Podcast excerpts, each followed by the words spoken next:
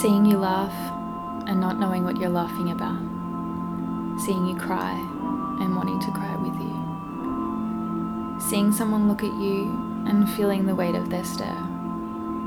Seeing you over there and wishing you were here with me.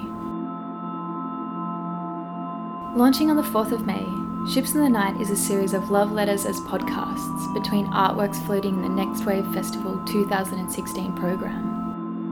These fictional texts respond to the aesthetic and conceptual elements of the various projects they riff off to weave strange and generative conversations between each. The project also includes live readings of some of these letters at West Space, Gertrude Contemporary, and the Meat Market during the festival.